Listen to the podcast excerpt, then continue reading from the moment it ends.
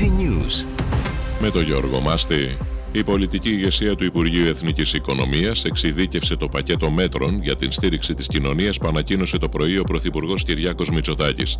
Το επίδομα κοινωνικής αλληλεγγύης ανέρχεται σε 352 εκατομμύρια ευρώ και δικαιούχοι του επιδόματος θα είναι 2,3 εκατομμύρια πολίτες, ενώ η καταβολή του θα γίνει τα Χριστούγεννα.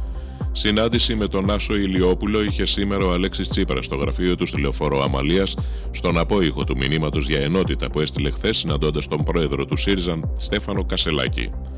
Ελεύθερος με τον περιοριστικό όρο της απαγόρευσης εξόδου από τη χώρα αφέθηκε μετά την απολογία του ο αστυνομικός που κατηγορείται για το θάνατο του 17χρονου στη Βιωτία.